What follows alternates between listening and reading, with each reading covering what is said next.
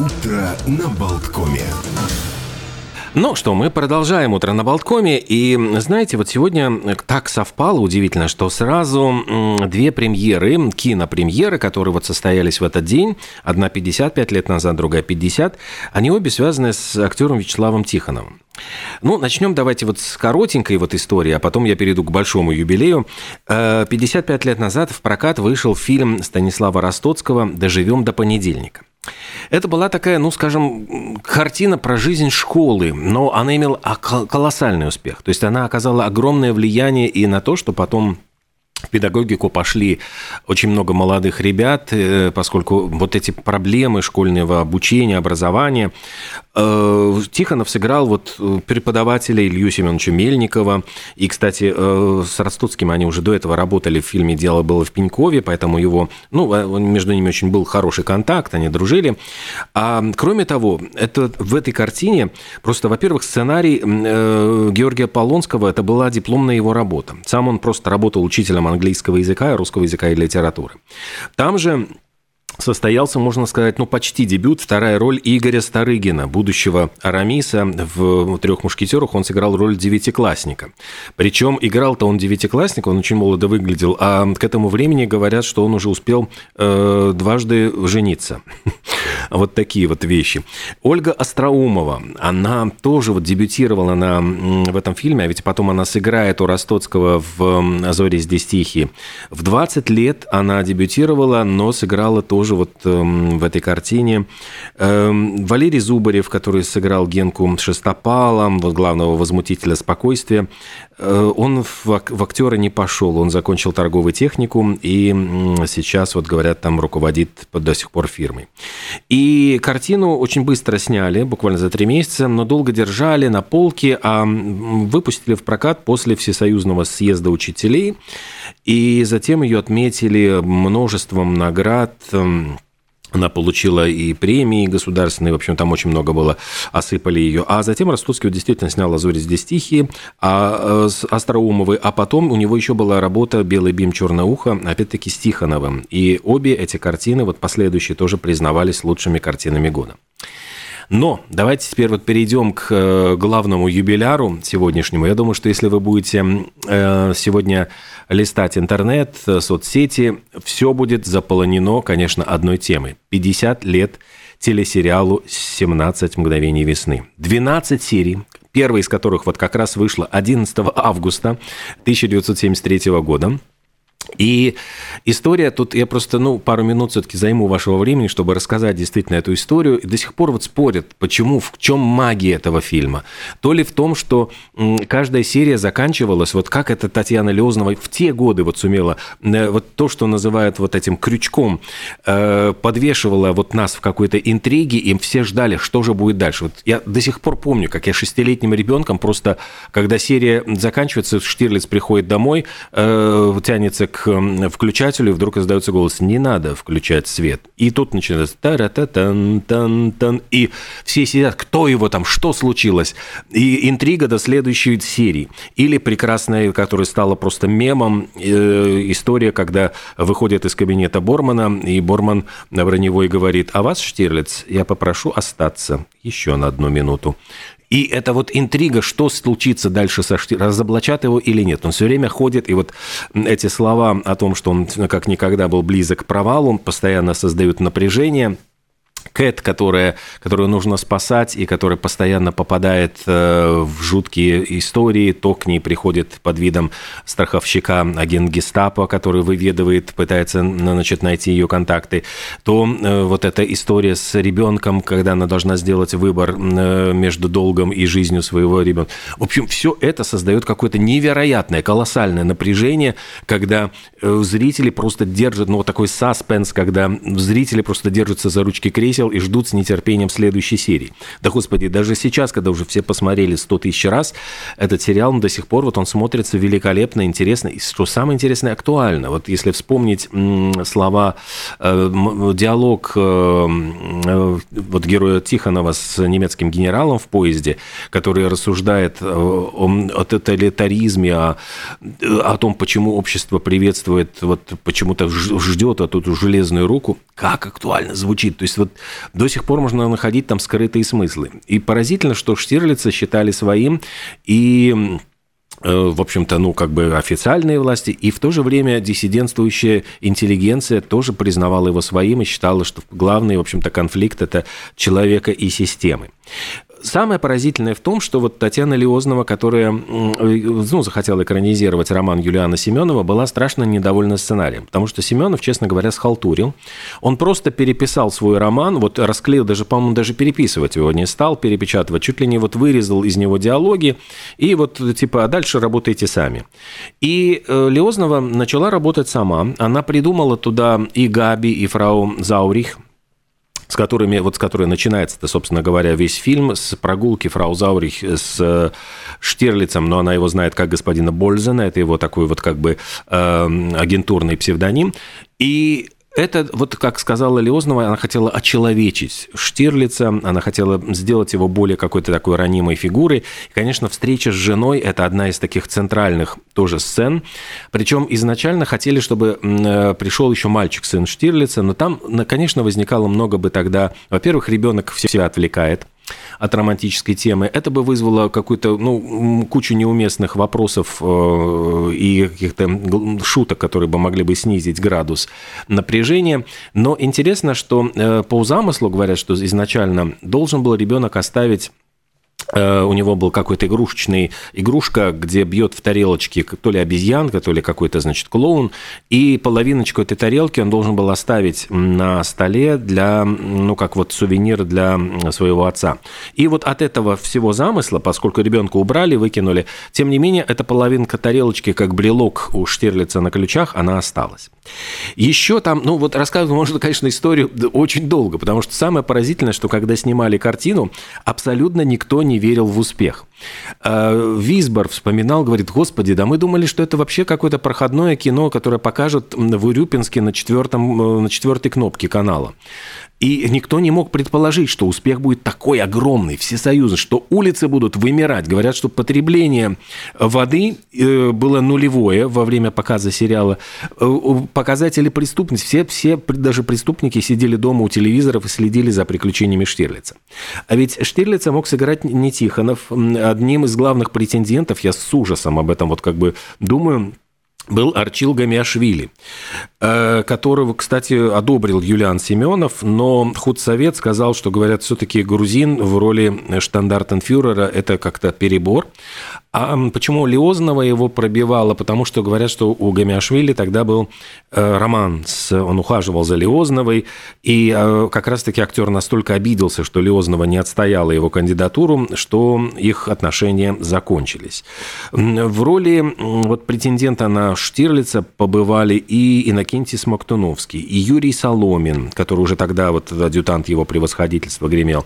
Но вот Штирлиц все-таки вот в исполнении Тихонова это было 100% стопроцентное попадание, хотя были, конечно, трудности, потому что у Тихонова была на руке татуировка «Слава», которая не смывалась, которую было практически невозможно загримировать. И именно поэтому, когда показывают крупным планом руки Штирлица, которые рисуют там профили этих германских бонс или там пишут шифровки, это были руки э, художника, художника-постановщика. То есть, ну вот гримером скрыть чернильную татуировку «Слава» было невозможно, а сами понимаете, что э, ну вот Исаев никогда не был так близок близок к провалу, если бы он с татуировкой слава пытался выдавать, выдавать себя за штандартенфюрера СС. Ну и еще говорят, что ну, там очень много баек было про то, как эм, э, Лев Дуров, который сыграл этого подлого предателя Клауса, э, должен был быть застрелен-то где-то в Германии, собирались отправить всю съемочную группу. Ну, они, кстати, туда и ездили, и снимали в Германии но без э, Льва Дурова, которого застрелили, ну, как бы в кавычках, в подмосковных лесах, э, потому что, оказывается, для того, чтобы выехать на съемки за границу, нужно было пройти портком, комиссию порткома. А на этой комиссии стали задавать Льву Дурову какие-то, ну, как бы дурацкие вопросы. «Э, как выглядит советский флаг? Он начал придуриваться и говорит, ну, как, череп и кости. Ну, начал, начал описывать э, веселого Роджера. Те как-то побледнели, говорят, о «А столице союзных республик вы знаете? Он говорит, конечно, Лондон, Брюссель, Париж. В общем, он так придурил, придуривался и допридуривался до того, что никуда его не выпустили, решили, что он неблагонадежный. Ну, понятно, что мы относимся к этому сериалу с особым пиететом, поскольку именно э, «Цветочная улица», он, где выбрасывался профессор Плейшнер из окна конспиративной квартиры э, в Риге, это стало ну, местом достопримечательностью, куда водят туристов, и, в принципе, вот э, квартира Шерлока Холмса и э, дом Плейшнера – это две вот такие вот, ну, просто обязательные точки, которые нужно посетить и туристам показать.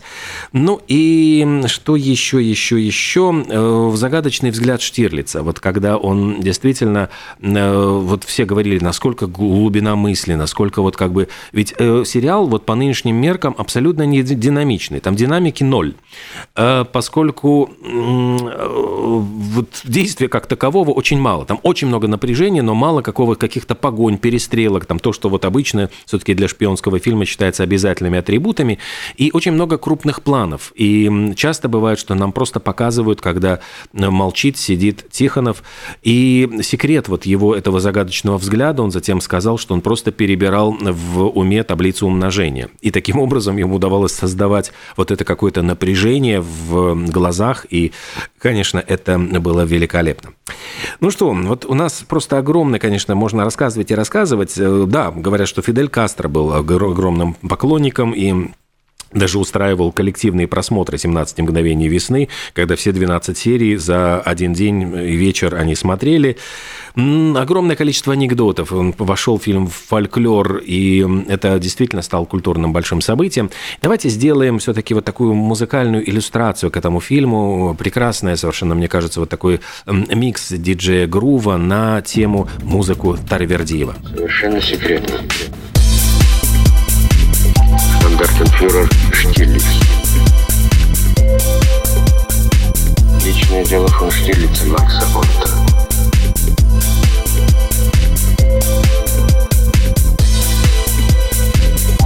И сценариец. Характер нордический, выдержанный.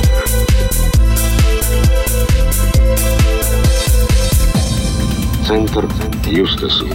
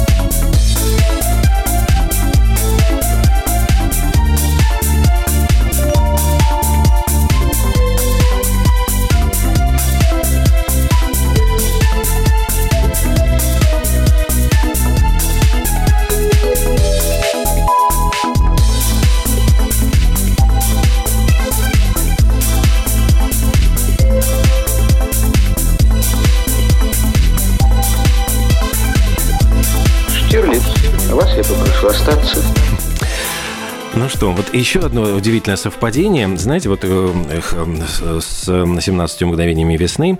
Дело в том, что как раз 11 августа, но только 1922 года, в качестве слов гимна Германии утвердили первый куплет стихов «Deutschland, Deutschland über alles», который был, стихи были написаны в 1848 году профессором Августом Генрихом Гофманом фон Фаллерсбен, э, Фаллерсбеном и мелодией стала музыка, которую сочинил Йозеф Гайден в 1797 году для императора Франца II. Ну и понятное дело, что после Второй мировой войны гимн был отменен, но восстановили его со словами третьего куплета. И, кстати, до сих пор это гимн Объединенной Германии. Э, продолжая тему кино, вот Анджелина Джоли сыграет Марию Каллас, знаменитую великую оперную певицу, уже вроде бы приступила к съемкам в Будапеште, если я не ошибаюсь, там какой-то чилийский режиссер снимает картину. Ну, а если вспомнить еще Э, историю. В 1902 году э, английский король Эдуард VII в этот день передал государству дворец Осборн. Э, этот дворец был любимой резиденцией королевы Виктории, и этот дворец, вот выстроенный в итальянском стиле, он был любим не только Викторией, но и ее супругом Альбертом. Это была их летняя резиденция. И с 1921 года этот дворец стал общедоступным музеем, музеем Виктории и Альберта, кстати, вот, который является одной тоже из жемчужин, можно сказать, вот Лондона, обязательное место для посещения, и это место и отдыха, и прогулок вокруг дворца, очень вот, действительно красивый парк. И, кстати, этот дворец строил Томас Кьюбит, который э, занимался одновременно и реконструкцией Букингемского дворца, и в Осборнхаусе воспитывались э, внуки внуки и внучки вот королевы Виктории. И, кстати, вот внучка-то ее была императрица Александра Федоровна, последняя российская императрица. Ну, а еще королева Виктория как раз-таки и скончалась в этом Осборн-хаусе, и тогда вот стал, все это превратилось в семейный музей. А еще, э, получается, сколько сейчас я сосчитаю, 61 год назад – в космос отправился третий космонавт. И вот если первого знают все, Юрий Гагарин, второго Герман Титов, как бы так уже вот, может быть, не все, третьего Адриан Николаев, наверное, вот, может быть, имя для вас станет и открытием. Ну, а еще в этот день, в 1877 году, американский астроном Асаф Холл открыл спутники Марса, на которые назвал Фобос и Деймос, страх и ужас. Ну что, наверное, вот можно будет потихонечку нам закругляться, но у нас есть еще одна, вот, э, один повод музыкальный, и повод этот будет послушать Мадонну. Э, дело в том, что 11 августа 2000 года Мадонна родила сына Рокко. Э, это был ее ребенок от режиссера Гая Ричи. Ну и, собственно говоря, вот нетрудно посчитать, что сыночку Мадонны уже сегодня исполняется 23 года. Ну что, вот не знаю, выберет он музыкальную стезю, как э, его мама или нет, или пойдет по отцовским стопам, станет кинематографистом, но сочетание вот э, кино и музыки – это действительно клип музыкальный. Вот буквально через несколько минут после новостей в нашей студии появится Алекс Сильверс. Мы поговорим о первом клипе в Латвии, который создан при помощи искусственного интеллекта. Ну а пока слушаем Мадонну. ¿Cómo fue que se olvidar?